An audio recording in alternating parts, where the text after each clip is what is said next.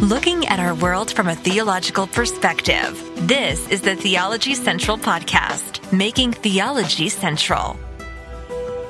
Good morning, everyone. It is Saturday, July the 8th, 2023. It is currently 10.09 a.m. Central Time, and I'm coming to you live from the Theology Central studio located right here in Abilene, Texas. And it feels like that it's been like six months since I've sat down in front of this microphone to do a live broadcast. It does feel good to be back, but it's like, okay, wait, do I remember how to do this? I think I remember how to do this. Now, now my, my thoughts today where I was going to come up here and I was going to spend all day doing one live broadcast after another live broadcast after, after another live broadcast. Oh, I had so many ideas, so many things I wanted to accomplish. And then at 9 a.m. this morning, 9 a.m. That's what I hear. My front door. I open my front door.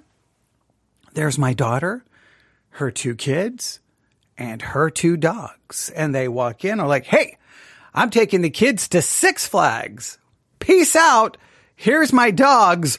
Watch them. So Sophie and Sam are currently downstairs and I have a feeling that they may decide to try to become famous and try to hijack this program with their crying and barking and throwing an absolute fit. And my cat is not happy about the situation. So there's kind of a, a, a zoo downstairs. So I, I, don't know how that, that will impact me going live today. Yes, I, I wasn't quite prepared for that, but that's okay. That's okay. It's okay. I love animals. I love animals. I want to take good care of the dogs. I just, I just want to do about 15 hours of live broadcast is what I want to do. But We'll use every opportunity that we have today to do just that and talk about lots of important things. And I don't know if you've been paying attention. Now, I have been kind of a little you know, out of the, the flow of things. I haven't been right there with my ear to the ground, listening to everything that's going on. I've been, you know, walking around Salem, at, you know, going to museums and hearing stories about the witch trials and all the crazy things that's happened in Salem over the years. I've been doing that and be, I've been reading a book on uh, the Salem witch trials and reading some sermons and theology of Cotton Mather. Just, I, have been kind of doing that, reading a, a, novel. I've been doing a lot of different things like that. So I haven't been paying attention to everything going on, but it seems that when I left, there was a lot of discussions, a lot of rumblings, a lot of debating, a lot of fighting about the role of women in the church. And I think Elevation Church left the SBC over women pastors. There's been a lot going on. And then John, was it John Piper? I think right before I left, John Piper came out and said that women should not be in charge of parachurch ministries. If I have that article somewhere. Yes, John Piper says, uh, women shouldn't lead parachurch organizations. And we talked about that. So there's been a lot of just, I'm not going to say it's the, the big controversy of the moment, but I think the summer of 2023, it's going to, if we look back at the big religion stories of the summer of 2023, I think, you know, a, a more, there is more debates about women and their role in the church and what it should and shouldn't be. And typically, the argument is made. Well, the, the role of women in the church has been something that the church has agreed upon throughout church history. Go back, read the church fathers, look at the early church. Women were not allowed to be pastors. That's the way it worked. Those were the rules. And we're just following historical biblical Christianity. Well, I wake up this morning, July the 8th. 2023. Now, yes, and the first thing that woke me up was a knock on the door and dogs running into my house. But be, as soon as that was over and I had a chance, I picked up my iPad and the very first news story that I saw today was this.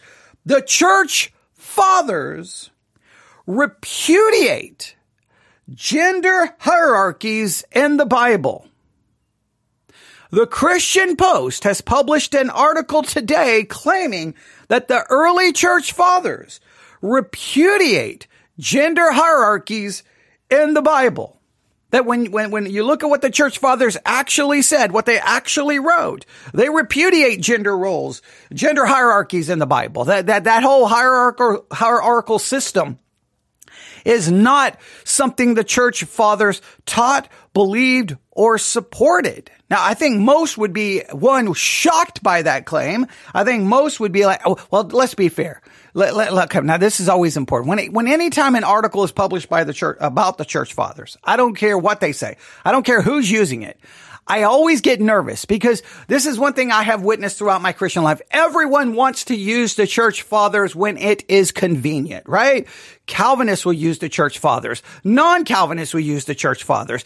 Uh, Catholics will use the church fathers. Non-Catholics will use the church. Everyone runs to the church fathers because if, hey, if I can find four or five church fathers who, who say something that sounds like what I believe, then I can say that has been the belief of the early church for 2000 years. How dare you change it today? Well, I always have problems with a lot of that approach. One, whenever you go to the church fathers to try to use them to support your doctrine or your belief, then you, then, then why don't you use them to just deter, determine all of your beliefs and all of your doctrine? Because I guarantee you, when someone uses the church fathers on one point, they reject the church fathers on 30 or 40 other points. So then of, of what value is to, like, you know, hey, the church fathers believe this. Well, congratulations. They also believe this and this and this and this and this. And you reject that and you reject that and you reject that. But now you're telling me I must believe this because the church fathers did. Well, wait a minute. Then, then they determine all of our beliefs. So either they are authoritative or they are not.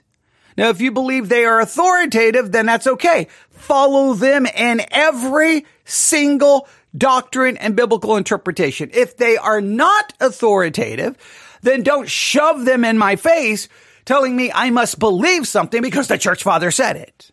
Now, I believe the church father should be studied.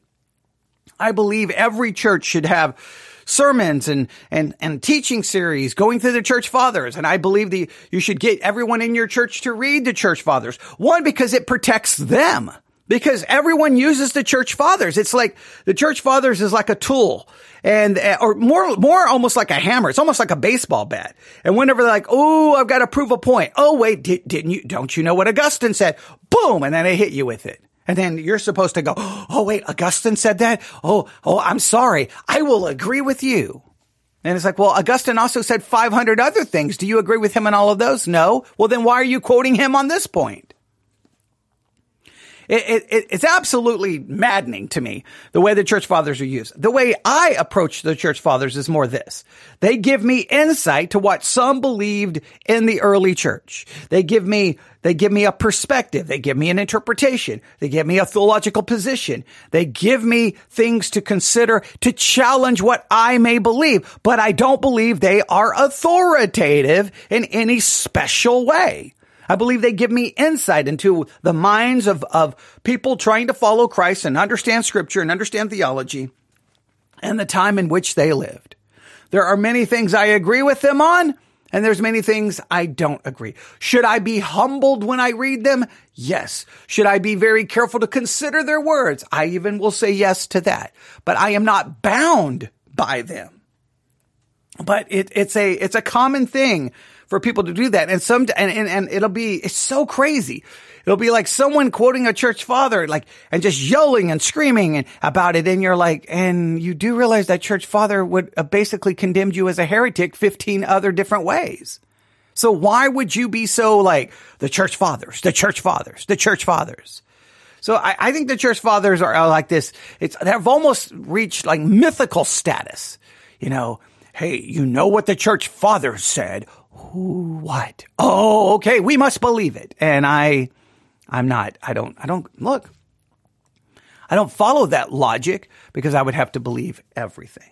So, the Christian Post today on this June the 8th, 2023 are telling us that the church fathers repudiate gender hierarchies in the Bible. So, let's just start with it. Let's go. Let's state that the church fathers actual 100% repudiate gender hierarchies in the Bible. They, that they, they don't believe that women, they, they taught that women could be pastors, that women could be in charge of, of anything, parachurch, church, ministries of all kind. And they don't, they did not believe in any kind of gender hierarchy. Would that, would that shock you? Would that surprise you? Would that make you stop and go, I wonder if we got this wrong? Now, it, to me, I'm all for stopping going, I wonder why. But would you be shocked? Now, is this a situation where the Christian Post is selecting only the church fathers that agree with them? Or is this a situation where the Christian Post is now going to use the church fathers against everyone who typically uses the church fathers to prove that their use of the church fathers is problematic because, well, the church fathers also believe this about gender hierarchies. Now, I'm not going to read the entire article. I would challenge you to go to thechristianpost.com. I'm just curious of one name. So what I want to do today is I'm going to hand you one name. I'm going to put it on the plate. I'm going to hand you the plate and say, okay, go work on this and tell me what you find. Are you ready to be a Bible detective? Uh, because I really think, I don't even know if, if the Bible's go. I, I, just be a detective. Use every resource available to you. Are you ready? Here's how the article begins. Right. Here's how the article begins. The Danvers Statement on Biblical Manhood and Womanhood asserts that's the Danvers, D A N V E R S. The Danvers Statement on Biblical Manhood and Womanhood asserts the husband's authority and that some governing and teaching roles within the church are restricted to men. People who believe this commonly claim to uphold the traditional teaching on gender roles in the church. But do their interpretations of Bible passages actually convey what the church fathers taught? Let's consider a few examples. Now, stay with me here. So the Danvers statement on biblical manhood and womanhood, that's that they're, they're, that they're using that as the kind of the the the source document as the, for those who believe and basically uh, you know gender hierarchies okay? And that would restrict women from being pastors. And they say that those who would hold to that statement are those uh, uh, they believe that they're holding to a traditional teaching on gender roles. But do their interpretations of biblical pa- passages actually convey what the church fathers taught? Now uh, once again we're right back to the situation. Okay if you read the church fathers do you have, are, is their interpretation of scripture any more authoritative than ours? Now, in some cases, we try to act like it is. In other cases, we try to act like it isn't. That's one of the issues with the church fathers. Whenever we want to somehow prove that my interpretation is right because, well, the church fathers agreed with me, but I could probably turn three pages over and find the church fathers disagreeing with you. Now, I think it's always fascinating to go back and see how the church fathers handled scripture and for it to challenge me to go, hmm, why did they handle it that way?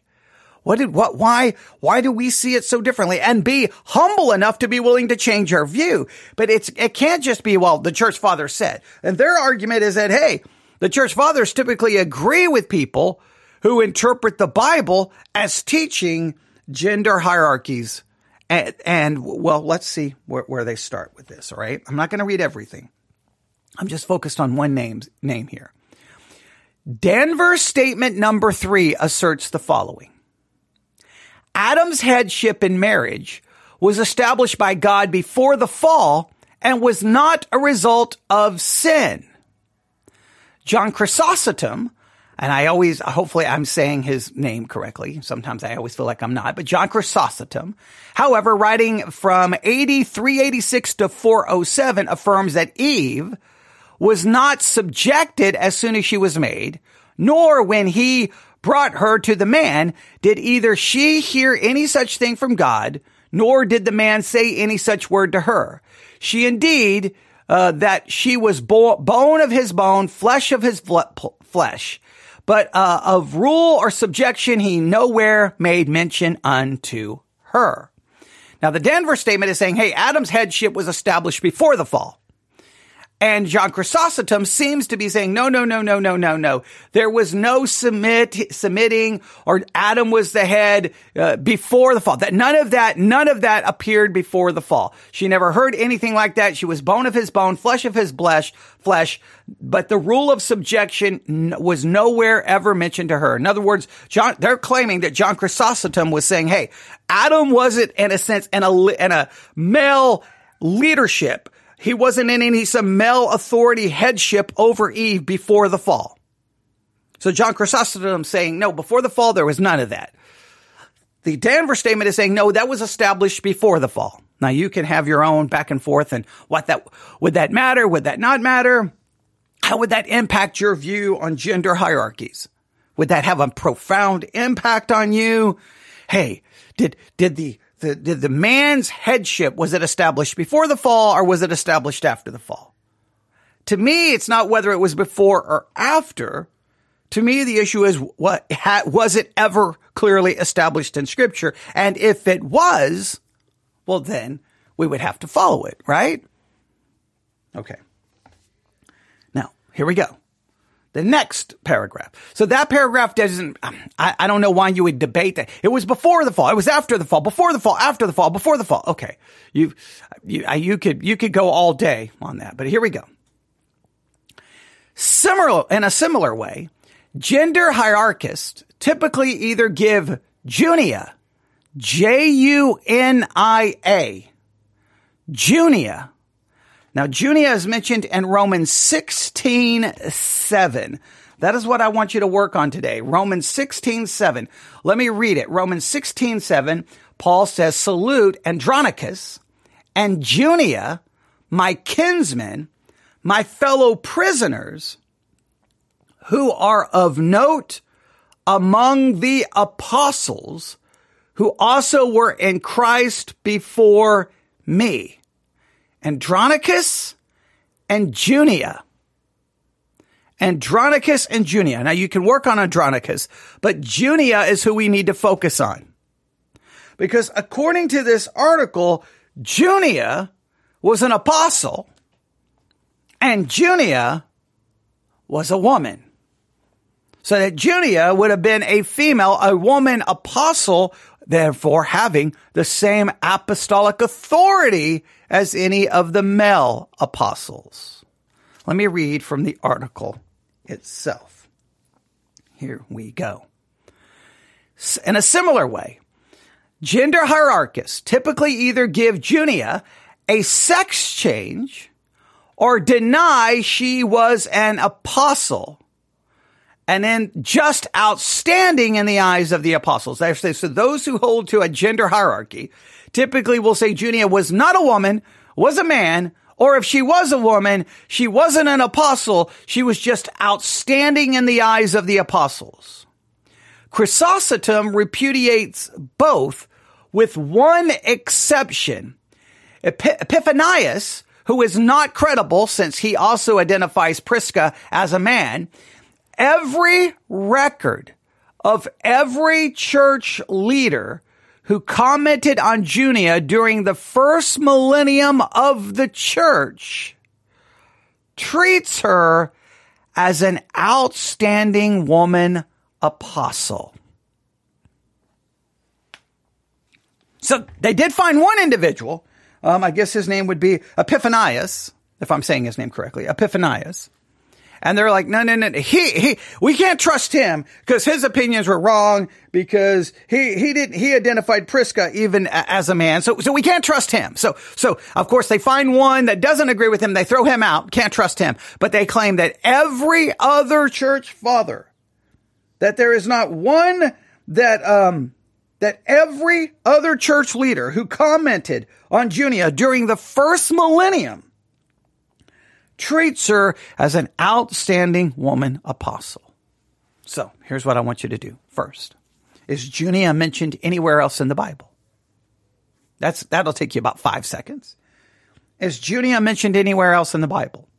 Once you establish that there are no other verses to use to identify this person, to identify their role, to identify what authority they may or may not have had, eh, once you establish that there is nothing else there, then all you have is Romans 16, 7.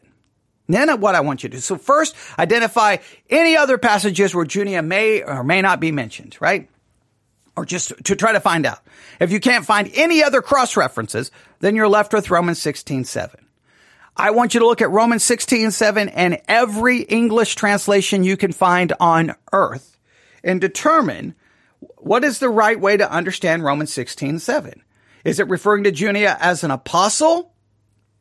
Or is it just saying that Junia was of note amongst the apostles? Was Junia someone that the apostles took note of? Or was Junia an apostle themselves? So first see if there's any other scripture. If there's no other scripture, then Romans 16, 7 becomes critical in how you interpret it. Do you interpret it to be saying Junia was an apostle, or do you interpret it to say Junia was just of note amongst the apostles? That's a big difference. Now, once you've looked and once you determine how you interpret Romans 16, 7, then guess what? You can start looking up every article you can find to determine is there how much agreement is there on Junia being a woman and how much uh, agreement is there her being an apostle or not an apostle? Now, for argument's sake, I would also want you to consider this. Let's consider that Junia was a woman and she was an apostle. Would that change how you understand the roles of women in positions of authority in the church? Would that, would that greatly impact you going, wait a minute, if Junia was an apostle, therefore she would have had apostolic authority, wait a minute, wait a minute, I've got to change how I interpret the rest of scripture. Junia, that, that is our goal today. Junia, Junia, Junia, Junia, Junia, Junia, Junia. That, that's who I want. I want you, and I want, and then I want you to, then you can look up every source after that, but I want you to just consider this. Is Junia mentioned anywhere in the Bible? How do you actually interpret the words of Romans 16, 7? How do you interpret that?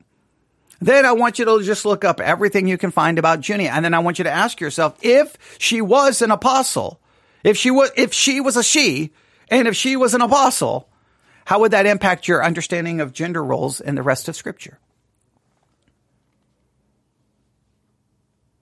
Now, they go on to work through other passages. They're saying that were misinterpreted, that should not be understood that way. I mean, I mean, the whole article is about basically repudiating the the typical view of gender hierarchy within the church and within the Christian home. They, they basically try to repudiate all of it. Now, has everyone gotten it wrong?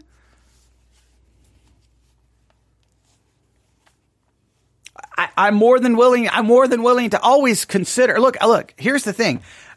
When it comes to these kinds of issues, don't have a side. Don't have a team. You're not, I'm pro male leadership. I'm pro female leadership. Don't have a team. What you want to do is just try to figure out what the scriptures say and don't worry about who you may offend on your side. It's not about who cares who you offend. Find the truth.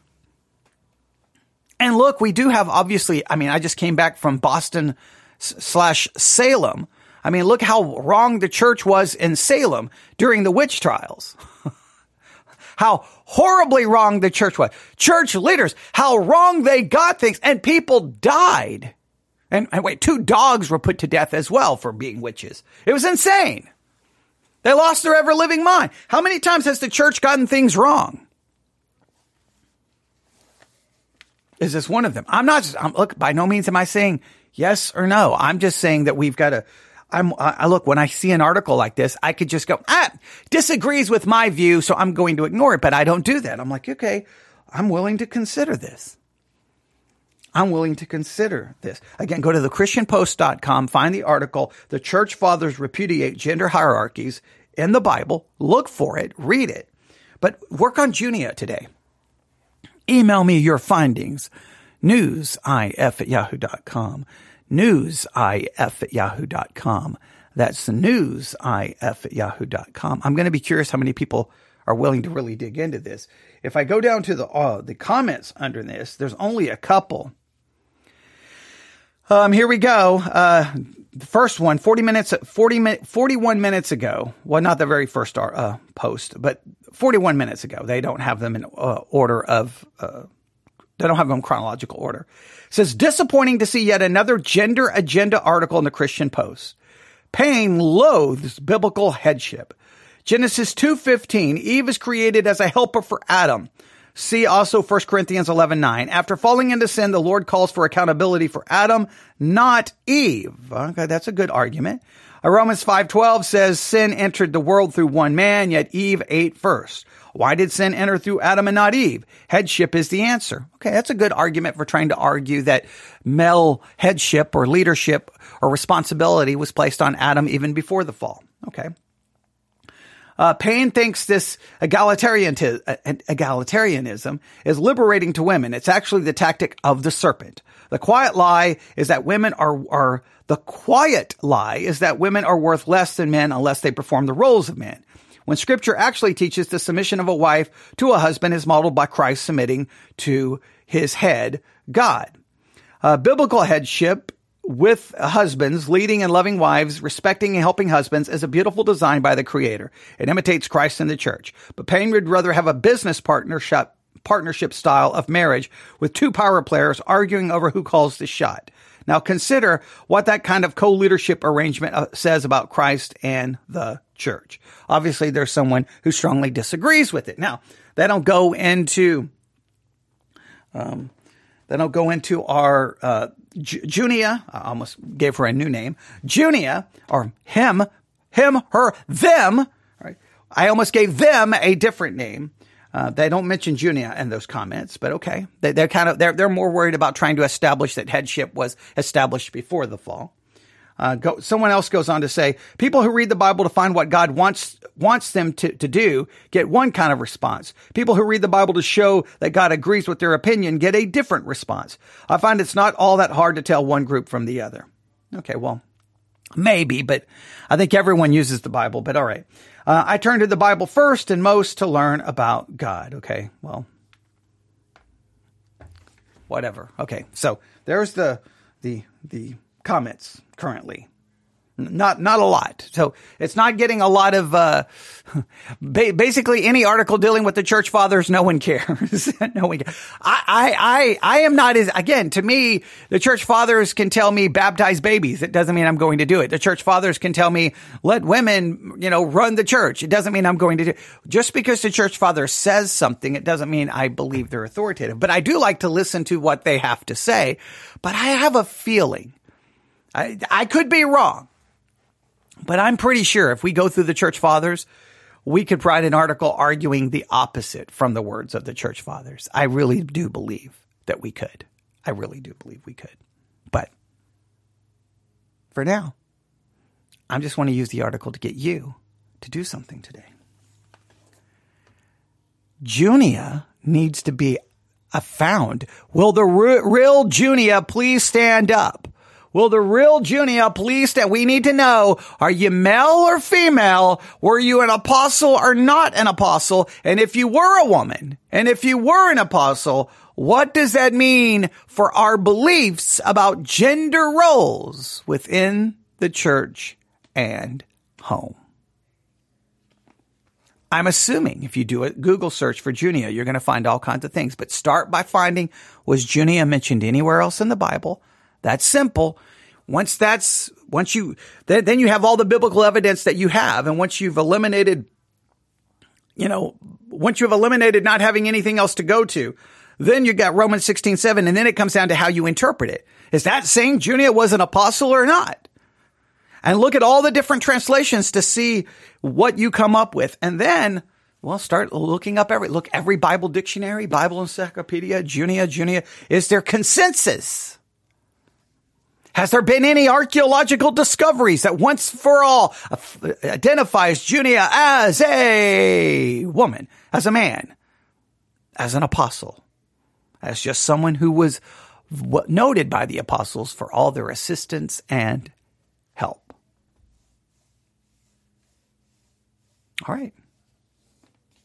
The reason I'm handing this for you to do is when you find it, then you won't be tossed to and fro with every article that comes out mentioning Junia, you'll be like, hey, I know exactly what to do here. I know, I know how to, ha- I know the answer because you looked it up for yourself. All right. Email me your thoughts. Newsif at yahoo.com. That's newsif at yahoo.com. Newsif at yahoo.com. All right. I'm going to go downstairs, ensure that the animals are okay. I'm going to give them some notebooks, some pencils, and I'm going to tell the dogs and the cat to identify Junia today before they can have any food. Okay, all right. Obviously, that's probably not going to happen. All right, but I need you to identify it. So let's see who can uh, be first today. Whoever is first wins. I don't know. Fame, recognition, power, prestige, or just you gain a little bit of knowledge. All right. Thanks for listening. Everyone have a great day. God bless.